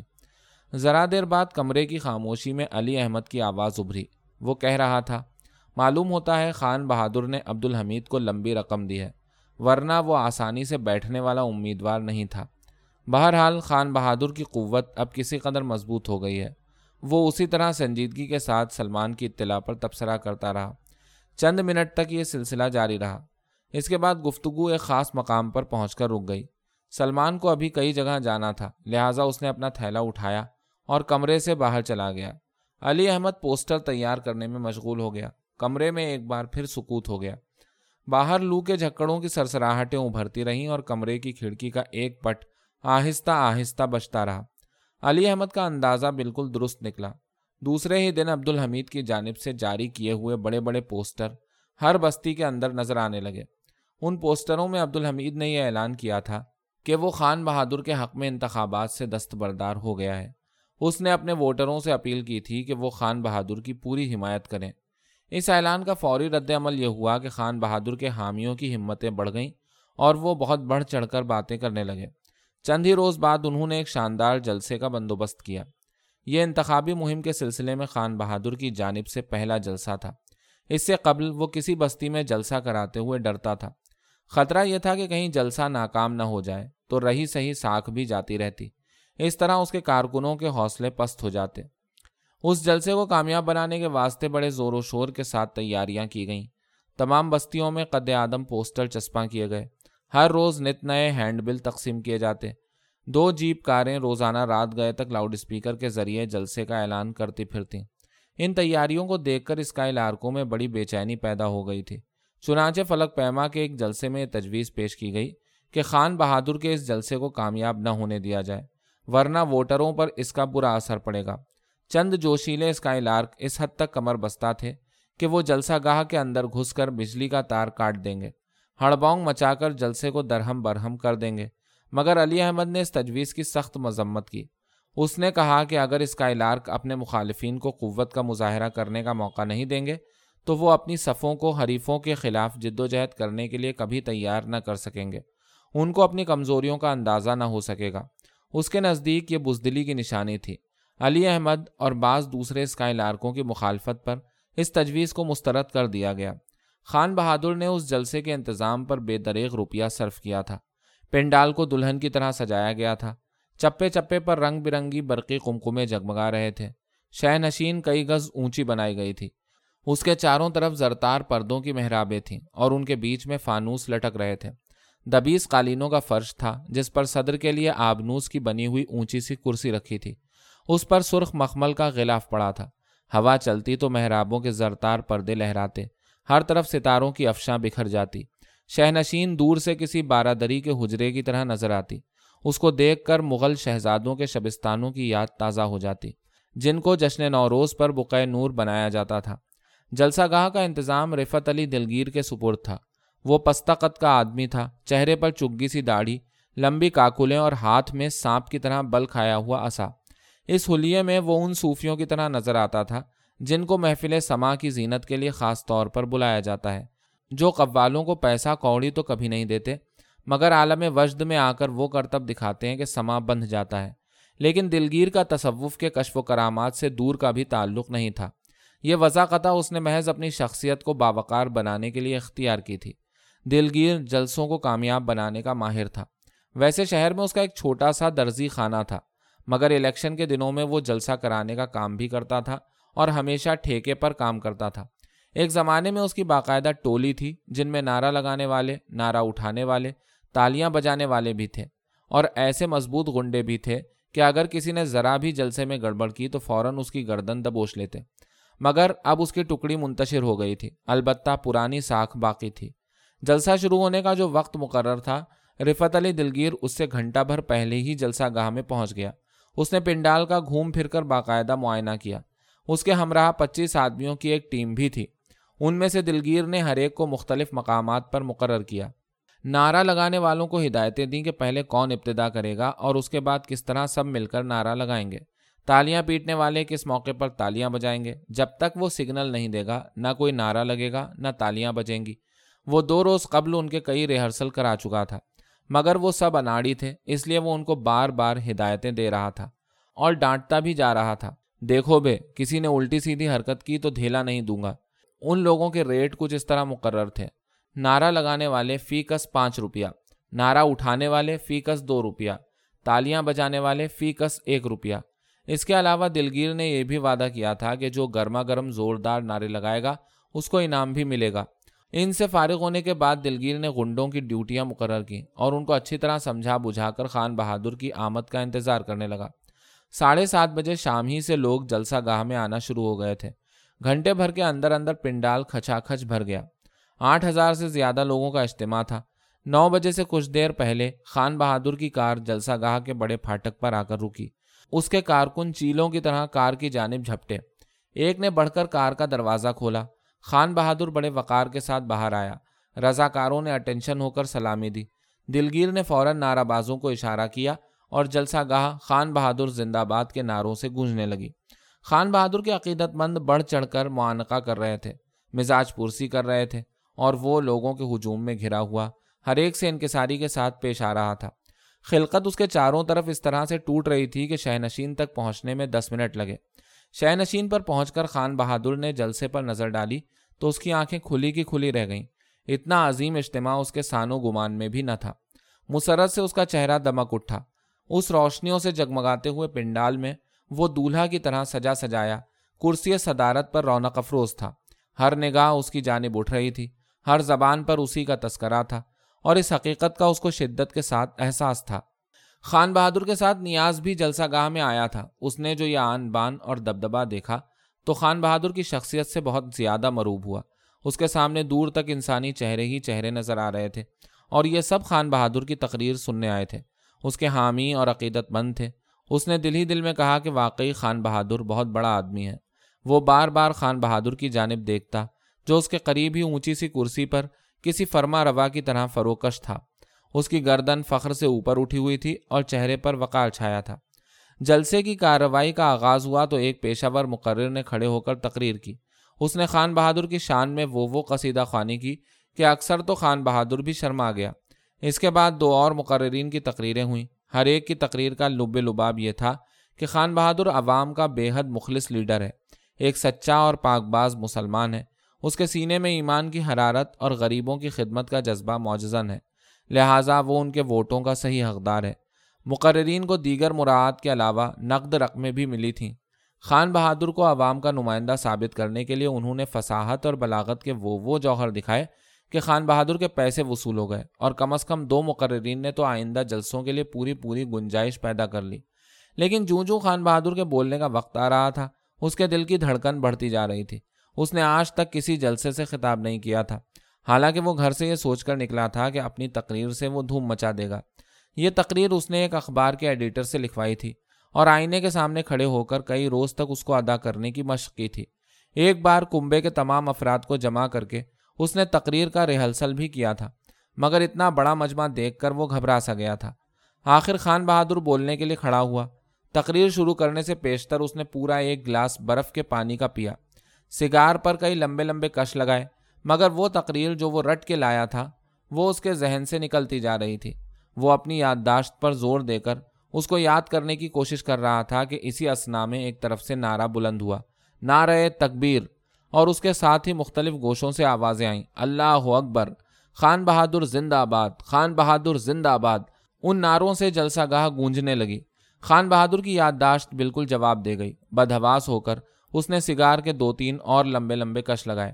اس کے پیر آہستہ آہستہ کپ کپا رہے تھے. تنفس تیز ہو گیا تھا اور سارا خون سمٹ کر اس کے چہرے پر آ گیا تھا. اس نے اسی عالم میں گھبرا کر تقریر شروع کر دی. برادران اسلام، میں آپ کا زیادہ وقت نہیں لوں گا، مجھے آپ سے صرف چند ضروری باتیں کہنا ہیں. یہ دو جملے اس نے بڑی مشکل سے ادا کیے. اس کی آواز قدرے بھرائی ہوئی تھی، مگر وہ خود کو سنبھالنے کی کوشش کر رہا تھا. میں آپ کا ایک خادم ہوں، آپ کی کچھ خدمت کرنا چاہتا ہوں. ایک بارگی اس کو اپنی تقریر کا کچھ حصہ یاد آ گیا. اس نے فوراً کہا، لیکن یہ بات تو ہر امیدوار آپ سے آ کر کہتا ہے. ہر ایک کے دل میں آپ کی خدمت کا جذبہ ہے، ہر ایک آپ کے غم میں گھلا جاتا ہے. تو پھر آپ میری بات پر یقین کیوں کرنے لگے؟ آپ کہیں گے کہ خان بہادر ووٹ لینے کے لیے یہ سب ڈھونگ رچا رہا ہے. وہ پرلے درجے کا عیار اور مطلبی آدمی ہے. خان بہادر اپنی تقریر کو ٹوئسٹ دے کر حرف مطلب پر آنا چاہتا تھا کہ حسن اتفاق سے رفت علی دلگیر کو سر میں کھجلی کا احساس ہوا. اس نے کھجانے کے لیے اپنا ہاتھ اٹھایا. ایک تالی بجانے والے کی اس پر نظر پڑ گئی. وہ سمجھا دلگیر سگنل دے رہا ہے. اس نے قریب بیٹھے ہوئے اپنے ساتھی کو کوہنی سے ٹہوکا دیا اور زور زور سے تالی بجانے لگا. اس کے دوسرے ساتھی بھی تالی بجانے لگے. تالیوں کا شور سن کر مشرقی کونے پر کھڑے ہوئے ناراضن نے اپنی مستعدی کا ثبوت دیا. اس نے فوراً گلا پھاڑ کر نعرہ لگایا، سچ کا بول بالا. جلسے سے کئی ملی جلی آوازیں ابھریں، جھوٹے کا منہ کالا، دھاندلی بازی نہیں چلے گی، نہیں چلے گی، ووٹوں کی دلالی نہیں چلے گی، نہیں چلے گی. حاضرین جلسہ بھی ان نعروں میں شریک ہو گئے اور ان کی آوازوں کے شور سے جلسہ گاہ گونجنے لگی۔ یہ نعرے دراصل اسکائی لارکوں کے تھے اور خان بہادر کے کارکنوں نے انہی کے خلاف استعمال کرنے کے لیے دلگیر کے آدمیوں کو رٹائے تھے۔ اس کے ساتھ ہی یہ ہدایت دی گئی تھی کہ خان بہادر جب اسکائی لارکوں کو مذمت کریں تو وہ یہ نعرے لگانا شروع کر دیں۔ خان بہادر نے جو یہ نعرے سنے تو اس نے گھبرا کر سوچا کہ جلسے میں گڑبڑ ہو گئی ہے، اس کی مخالفت میں نعرے لگائے جا رہے ہیں۔ تقریر کا وہ حصہ جو اس کو یاد تھا وہ بالکل اس کے ذہن سے نکل گیا۔ دوسری طرف دلگیر کی حالت دیکھنے کے قابل تھی، وہ خان بہادر کی نظروں سے بچتا پھر رہا تھا، غصے سے بڑبڑا رہا تھا، سالوں نے میری ناک کٹوا دی، کسی حرام کے تخم کو ایک پیسہ نہیں دوں گا، یارو غضب ہو گیا۔ مارے تیش کے اس کی چگی داڑھی بکرے کی دم کی طرح ہل رہی تھی اور نتنوں سے سانس شوں شوں کر کے نکل رہی تھی۔ اس وقت وہ اچھا خاصا ناٹک کا مسخرہ نظر آ رہا تھا۔ خان بہادر غضبناک ہو کر کہنے لگا، بعض لوگ جلسے میں گڑبڑ پیدا کرنا چاہتے ہیں، میں ان کو بتا دینا چاہتا ہوں کہ ہم موم کے بنے ہوئے نہیں ہیں، ہم اینٹ کا جواب پتھر سے دے سکتے ہیں۔ دلگیر نے دیکھا موقع غنیمت ہے، اس نے فوراً سگنل دیا اور جلسہ نعرہ تکبیر اللہ اکبر کے نعروں سے گونجنے لگا۔ دلگیر کو سرخرو ہونے کا موقع ملا تھا، لہٰذا وہ ایسے مقام پر کھڑا ہو گیا جہاں سے خان بہادر اس کو دیکھ سکتا تھا۔ ان نعروں نے واقعی اثر کیا۔ خان بہادر اور بھی جوش میں آ کر کہنے لگا، میں اپنے متعلق خود اپنی زبان سے کچھ کہنا نہیں چاہتا، مگر میری خدمات کو آپ سب اچھی طرح جانتے ہیں۔ باڑے کی مسجد کس نے بنوائی؟ شامت اعمال کسی دلجلے کی زبان سے نکل گیا۔ مسجد کی دکانوں کی دو لاکھ پگڑی کس نے لی؟ دلگیر کے گرگے گدھوں کی طرح اس شخص پر جھپٹے اور اس کو لاتوں اور گھونسوں سے مارتے ہوئے جلسے کے باہر لے جانے لگے۔ اس طرز عمل پر حاضرین جلسہ نے احتجاج کیا۔ جلسے میں ہنگامہ برپا ہو گیا۔ کچھ لوگوں نے غنڈوں کی گرفت سے اس شخص کو چھڑانے کی کوشش کی تو ہاتھا پائی شروع ہو گئی، اور اس کے بعد تو اس قدر شور و ہنگامہ برپا ہوا کہ بھگدڑ مچ گئی، جس کا جدھر منہ اٹھا اسی طرف بھاگا۔ خان بہادر نے جو یہ عالم دیکھا تو وہ بھی بدحواس ہو گیا۔ وہ چپکے سے شہنشین سے اترا اور پچھلے گیٹ سے نکل کر جلسہ گاہ کے باہر آ گیا، کار منگوائی اور اس میں بیٹھ کر سیدھا گھر کی جانب چل دیا۔ بھگدڑ پڑنے کے بعد آنن فانن پنڈال خالی ہو گیا۔ جلسہ گاہ میں الو بولنے لگا۔ اب صرف چند کارکن اور دلگیر شامیانے کے نیچے رہ گئے تھے۔ وہ سخت برہم نظر آ رہا تھا، اس کے گرگے سر جھکائے ملزموں کی طرح کھڑے تھے۔ وہ ان کے سامنے بے چینی کے عالم میں ٹہل رہا تھا۔ جب اس کو زیادہ تاؤ آتا تو ان پر برسنے لگتا، ابے تم نے مجھ کو کہیں کا نہ رکھا، اب میں خان بہادر کے پاس کس منہ سے جاؤں؟ یاد رکھنا، کسی سالے کو ایک پیسہ نہیں دوں گا، میرا تو بیڑا غرق ہو ہی گیا، مگر تم کو بھی نہیں بخشوں گا۔ ابے تم کو کس کس طرح سمجھایا، مگر سب نے اپنا حرامی پن دکھایا۔ یاروں ذرا تو عقل سے کام لیا ہوتا، تف ہے تم پر، اتنے بڑے بڑے ڈھوڈو جوان ہو کر تمہاری یہ حرکتیں۔ وہ دیر تک ان کو ڈانٹتا رہا اور بے چینی سے ٹہلتا رہا۔ رفت علی دلگیر شرم کے مارے خان بہادر کے پاس نہ گیا اور پنڈال سے نکل کر سیدھا درزی خانے گیا، لیکن خان بہادر کو اس سے ذرا بھی شکایت نہ تھی۔ اس نے جلسے کے درہم برہم ہو جانے کی ساری ذمہ داری اسکائی لارکوں پر عائد کی، اور اس وقت اپنے کارکنوں کے ساتھ بیٹھا ہوا سارا غصہ اسکائی لارکوں پر اتار رہا تھا۔ کارکن بھی اس کی تائید کر رہے تھے۔ رات گئے تک خان بہادر کی کوٹھی پر بھی یہی چرچا رہا۔ آئندہ کے لیے نت نئے ہتھ کنڈے اور اسکیمیں سوچی گئیں، اور یہ طے کیا گیا کہ کام اور بھی زور شور کے ساتھ کیا جائے۔ چند روز بعد کا ذکر ہے، اسکائی لارکوں نے ایک بستی میں جلسہ کیا۔ حاضرین کی تعداد بھی اچھی تھی اور ان میں جوش و خروش پایا جاتا تھا۔ سلمان تقریر کر رہا تھا، اس کا لہجہ تیکھا اور آواز میں خاصی گھنگرش تھی۔ انتخابی مہم کے سلسلے میں تقریریں کر کے وہ اب منج گیا تھا، لوگوں کی نفسیات کو سمجھنے لگا تھا۔ رفتہ رفتہ اس کا اپنا اسٹائل بنتا جا رہا تھا، وہ اسکائی لارکوں میں ایک کامیاب مقرر سمجھا جانے لگا تھا۔ سلمان نے دوران تقریر میں ایک بار اپنی آواز اونچی کر کے کہا، آپ کی پریشاں حالی اور دکھوں کی وجہ یہ نہیں ہے کہ آپ مجبور ہیں، بے سہارا ہیں، کمزور ہیں۔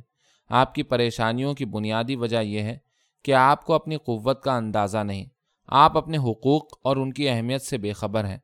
سلمان بڑی روانی کے ساتھ بول رہا تھا۔ اچانک جلسے کے اندر سے کئی ملی جلی آوازیں ابھریں، جھوٹ بولتا ہے، بہروپیہ ہے، سب ووٹ مانگنے کا ڈھونگ ہے، ہم تقریر نہیں سنیں گے، واپس جاؤ واپس جاؤ۔ اس کے ساتھ ہی جلسہ گاہ میں شور ہونے لگا۔ اس میں چیخ چیخ کر بولنے والوں کی آوازوں کے ساتھ مرغوں اور بلیوں کی بولیاں بھی سنائی پڑ رہی تھیں۔ سلمان کسی قدر گھبرا گیا، اس لیے کہ یہ اس کے ساتھ پہلا اتفاق تھا۔ اس نے لوگوں کو خاموش کرنے کی درخواست کی تو شور مچانے والے اور بھی زیادہ اونچی آواز سے چیخنے لگے، یہ آوازیں کچھ اس طرح آپس میں گھل مل گئی تھیں کہ یہ اندازہ لگانا مشکل تھا کہ وہ کیا کہہ رہے ہیں. جلسے میں پہلے تو کچھ سراسیمگی پھیلی، کچھ لوگ بھاگنے لگے، کچھ پنجوں کے بل اونچے ہو ہو کر اس طرف دیکھنے لگے جس طرف شور ہو رہا تھا. یہ پندرہ بیس آدمیوں کا غول تھا جس میں ہر شخص ہاتھ اٹھا اٹھا کر گلا پھاڑ پھاڑ کر چیخ رہا تھا، مگر وہ اس طرح زیادہ دیر تک شور نہ مچا سکے. جلسے کے اندر سے کچھ جوشیلے نوجوان نکلے اور ان لوگوں کو سمجھانے کی کوشش کی، مگر وہ جھگڑا کرنے پر آمادہ ہو گئے اور یہی ان کے حق میں برا ہوا. ایک بارگی ان پر چاروں طرف سے مار پڑنے لگی.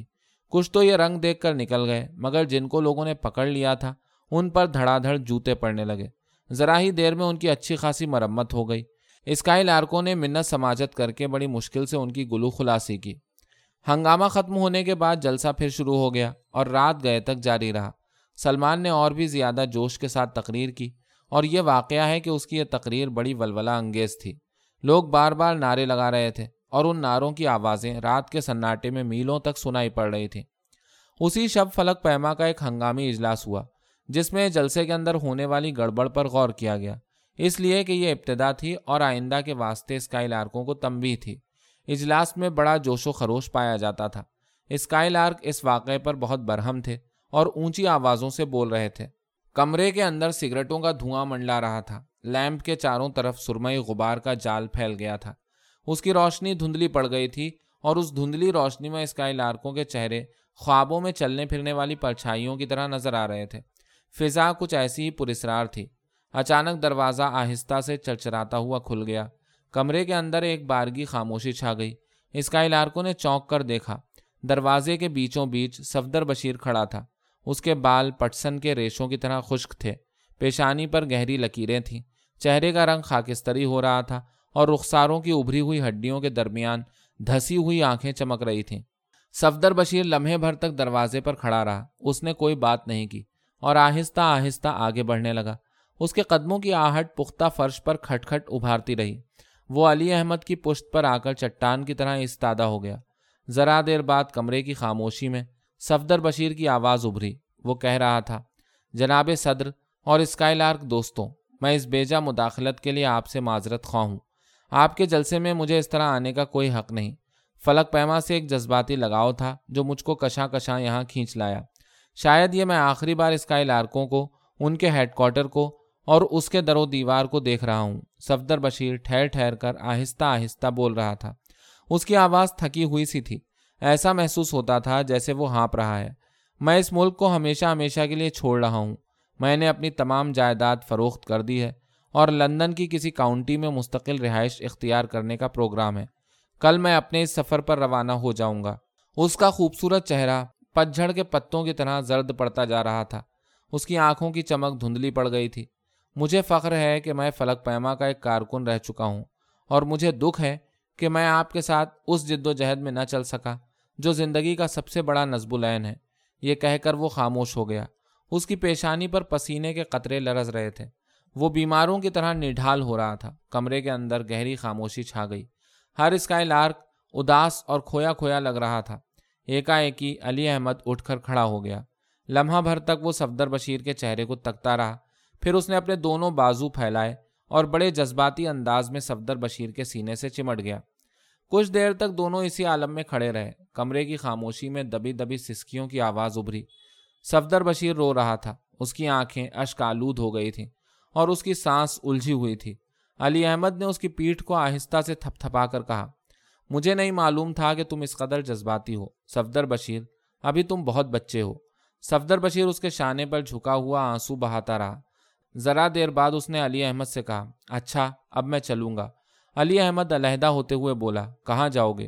ہوٹل کوٹھی تو میں نے پچھلے ہفتے فروخت کر دی. علی احمد نے اس دفعہ ڈانٹ کر کہا، کل ہوٹل سے اپنا سامان یہاں لے آنا. لیکن میں تو لندن جا رہا ہوں، تم کہیں نہیں جاؤ گے. کئی اسکائی لارکوں کی ملی جلی آوازیں ابھری. صفدر بشیر لندن نہیں جا سکتے. صفدر بشیر مسکرانے لگا. اس کا چہرہ بچوں کی طرح معصوم نظر آ رہا تھا. اسکائی لارکوں نے کھڑے ہو کر زور سے نعرہ لگایا، صفدر بشیر زندہ آباد. وہ اس وقت بے حد مسرور نظر آ رہے تھے. زور زور سے قہقہے لگا رہے تھے اور اونچی آوازوں سے بول رہے تھے. صفدر بشیر کی کمی کو انہوں نے بڑی شدت کے ساتھ محسوس کیا تھا اور آج اسے پا کر وہ خوشی سے کھلندڑے نوجوانوں کی طرح اچھل رہے تھے. سب نے صفدر بشیر کو گھیرے میں لے لیا تھا اور اس کے ساتھ بے تکلفی سے باتیں کرتے رہے. رات گئے تک یہ سلسلہ چلتا رہا. اسی رات کا ذکر ہے، بارہ بجے کا عمل ہوگا. بستی پر ہو کا عالم طاری تھا. دن بھر دہکتی ہوئی صحرائی ہوائیں چلتی رہیں، مگر اس وقت موسم کسی قدر خوشگوار تھا. ہیڈ کوارٹر کے اندر اسکائی لار گہری نیند سو رہے تھے. اچانک باہر گلی میں شور بلند ہوا. ملی جلی آوازیں ابھر رہی تھیں. ایسا معلوم ہو رہا تھا کہ بہت سے لوگ اونچی آواز سے باتیں کر رہے ہیں. شور برابر بڑھتا گیا. علی احمد کا کمرہ باہری رخ پر تھا. شور بلند ہوا تو اس کی آنکھ کھل گئی. ذرا دیر تک وہ ان آوازوں کو چپ چاپ لیٹا سنتا رہا، پھر گھبرا کر اٹھ بیٹھا. کمرے کے دوسرے سرے پر صفدر بشیر سو رہا تھا. علی احمد نے اس کو آواز دی. شور سے اس کی نیند بھی اچاٹ ہو گئی تھی. وہ خوفزدہ معلوم ہو رہا تھا. دونوں نے کان لگا کر آوازوں کو سنا، مگر سوائے شور کے وہ کچھ اور نہ سن سکے. شور اب بہت بڑھ گیا تھا اور آوازیں عین ہیڈ کوارٹر کی عمارت کے سامنے بلند ہو رہی تھیں. اچانک سلمان دروازہ کھول کر کمرے کے اندر داخل ہوا. اس کے ہمراہ اور بھی کئی اسکائی لارک تھے. وہ بہت سہما ہوا نظر آ رہا تھا. اس نے علی احمد سے کہا، ہیڈ کوارٹر پر حملہ ہونے والا ہے. حملے کا لفظ سن کر سب گھبرا گئے. سلمان کہنے لگا، گرمی زیادہ تھی اس لیے میں چھت پر سو رہا تھا. شور سن کر آنکھ کھل گئی. میں نے جھانک کر گلی میں دیکھا، وہاں بہت سے آدمی اکٹھا ہیں. وہ اسکائی لارکوں کے خلاف باتیں کر رہے ہیں. اس نے بتایا کہ پوری گلی حملہ آوروں سے بھری ہوئی ہے. وہ تعداد میں چار سو پانچ سو سے کم نہیں ہوں گے. ابھی یہ باتیں ہو ہی رہی تھیں کہ ڈاکٹر زیدی بھی وہاں آ گیا. اس نے بھی سلمان کی تائید کی. وہ ابھی ابھی کچی نیند سے اٹھا تھا. آنکھیں سرخ ہو رہی تھیں اور سر کے بال گھاس کی طرح کھڑے تھے. رفتہ رفتہ کمرہ اسکائی لارکوں سے بھر گیا. سب سہمے ہوئے تھے اور ان کے بشرے سے پریشانی ظاہر ہو رہی تھی. ایکائیکی دروازہ ٹوٹنے کی آواز سنائی دی. شور ایک بارگی تیز ہو گیا اور اس کے ساتھ ہی شیشوں کے ٹوٹنے کی جھنکاریں ابھرنے لگیں. ڈاکٹر زیدی نے چیخ کر کہا، ڈسپینسری تباہ ہو گئی. یہ کہہ کر گھبرایا ہوا اٹھ کر کھڑا ہو گیا. شیشوں کے ٹوٹنے کی آوازیں دھڑا دھڑ بڑھتی رہیں. شور اس قدر تھا کہ کان پڑی آواز سنائی نہ دیتی تھی. اسی اثنا میں ہیڈ کوارٹر کے بڑے دروازے پر زور زور سے کھٹکھٹاہٹ ابھری. اس دفعہ دروازے پر حملہ ہوا تھا. آوازوں کا شور قریب آ گیا. وہ گلا پھاڑ پھاڑ کر پاگلوں کی طرح اسکائی لارکوں کو گندی گندی گالیاں دے رہے تھے.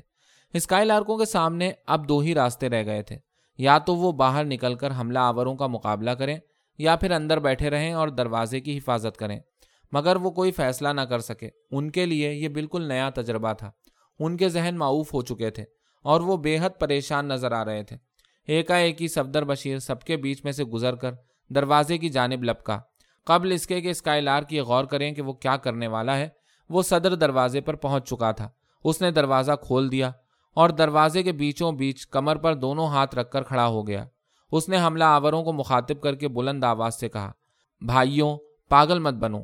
اسکائی لارک تمہارے دشمن نہیں ہیں، وہ تمہارے خادم ہیں، وہ تمہارے ہی لیے. عین اس وقت اس کی کنپٹی پر ایک بڑا سا پتھر آ کر لگا. صفدر بشیر جملہ پورا نہ کر سکا. اس کا سر چکرا گیا. وہ گرتے گرتے بچا. خون کی ایک دھار کنپٹی سے نکل کر اس کے رخسار پر پھیل گئی. اس نے اس طرف توجہ دیے بغیر اپنا ہاتھ بلند کر کے کہا، بھائیوں اس دواخانے کو برباد نہ کرو. یہ ہزاروں نادار مریضوں کا سہارا ہے. تم فوراً ایک لاٹھی اس کے سر پر پڑی. وہ شرابی کی طرح جھوم کر لڑکھڑایا. اس نے دروازے کا ایک پٹ پکڑ لیا اور اس کا سہارا لے کر ہانپنے لگا. اس نے لڑکھڑائی ہوئی آواز میں کہا، لوگوں خدا کے لیے میری بات تو سنو، پاگل مت بنو. مگر کسی نے اس کی بات نہ سنی. وہ دیوانوں کی طرح چیخ رہے تھے. ایک بارگی انہوں نے اس پر ہلا بول دیا اور چاروں طرف سے لاٹھیاں اس پر برسنے لگیں. اس نے گھبرا کر دونوں ہاتھ سر پر رکھ لیے. اسی وقت کسی حملہ آور نے داہنی طرف سے جھپٹ کر اس پر بلم سے حملہ کیا. بلم کا تیز چمکتا ہوا پھل اس کے پہلو کو چیرتا ہوا جسم کے اندر اترتا چلا گیا. صفدر بشیر بلبلا کر چیخا، ہائے، اور لڑکھڑا کر گرنے لگا. سلمان اس کے پیچھے ہی کھڑا تھا. وہ لپک کر آگے بڑھا اور صفدر بشیر کو سنبھال لیا. وہ اس کے بازوؤں پر ٹوٹی ہوئی شاخ کی طرح جھولنے لگا. سلمان نے چاہا کہ وہ صفدر بشیر کو اٹھا کر اندر لے آئے، مگر حملہ آوروں نے اتنا موقع ہی نہ دیا. انہوں نے اندھا دھند اس پر لاٹھیاں برسانا شروع کر دیں. اب اسکائی لارکوں کے لیے ہیڈ کوارٹر کے اندر رہنا مشکل ہو گیا تھا. وہ ان دونوں کو بچانے کے لیے باہر نکل آئے. حملہ آوروں نے ان کو نرغے میں لے لیا اور ہر طرف سے بڑھ بڑھ کر حملے ہونے لگے. وہ زخم پر زخم کھا رہے تھے اور تکلیف سے بلبلا بلبلا کر چیخ رہے تھے. ان کے جسموں سے خون پھوٹ پھوٹ کر بہہ رہا تھا اور آنکھوں کے سامنے گہری دھند پھیلتی جا رہی تھی. حملہ آور وحشیوں کی طرح حملہ کر رہے تھے. وہ اس طرح شور مچا رہے تھے جیسے کسی جنگلی جانور کا شکار کر رہے ہوں. وہ بلم اور لاٹھیوں سے اسکائی لارکوں کے جسموں کے ٹکڑے ٹکڑے کر دینا چاہتے تھے. ان کی آنکھیں شکاری چیتوں کی طرح چمک رہی تھیں اور چہرے بھوتوں کی طرح خوفناک نظر آ رہے تھے. بستی بھر میں کھلبلی پڑ گئی. ہر گھر میں جگار ہو گئی تھی. لوگ مکانوں کی چھتوں پر اور دروازوں پر سہمے ہوئے کھڑے تھے اور خوفزدہ نظروں سے ہیڈ کوارٹر کی جانب دیکھ رہے تھے، جہاں اسکائی لارکوں کے چاروں طرف موت منڈلا رہی تھی. مگر کوئی اس طرف نہ گیا. ہر شخص دم بخود تھا. ہر طرف اندھیرا پھیلا ہوا تھا اور شور سے دل دھڑکنے لگتا تھا. اندھیری رات میں ایک آگ کے شعلے بلند ہونے لگے. ہوا تیز تھی. دیکھتے ہی دیکھتے شعلے بھڑک کر پھیلنے لگے. ہیڈ کوارٹر کی عمارت میں آگ لگ گئی، جس میں نادار مریضوں کا دواخانہ تھا، ضرورت مندوں کا امدادی بینک تھا، کتابوں کی لائبریری تھی اور اسکائی لارکوں کا دفتر تھا، جو زندگی سے گمراہی اور غریبی مٹانے کے لیے جدوجہد کر رہے تھے، جو خان بہادر کے زرخرید غنڈوں کے نرغے میں گھرے ہوئے بلموں اور لاٹھیوں کا مقابلہ کر رہے تھے اور زخموں سے نڈھال ہو ہو کر گرتے جا رہے تھے. ہیڈ کوارٹر کے در و دیوار جل رہے تھے، دروازے چٹک رہے تھے، الماریاں ٹوٹ ٹوٹ کر گر رہی تھیں، شیشے موم کی طرح پگھل رہے تھے، کتابیں چتا کی طرح بھڑک رہی تھیں. یہ امن کے پیامبر ٹولسٹوائے کی لاش تھی، یہ شیکسپیئر کا جنازہ تھا، یہ ارسطو کا ذہن، یہ گورگی کا شعور تھا. سب آگ کے شعلوں میں لپٹے ہوئے تھے. عظیم مصنف، عظیم مفکر، انسانی ارتقاء کے علم برداروں کے ذہن و فکر شعلہ بدامہ تھے. کتابیں جل رہی تھیں، کتابیں تباہ ہو رہی تھیں. خان بہادر فرزند علی، تمہارا بول بالا ہو، خدا تمہارا اقبال بلند کرے، تم سفیر بنو، وزیر بنو، حاکم وقت بنو. تم نے اپنے حریف کو روند کر ڈال دیا.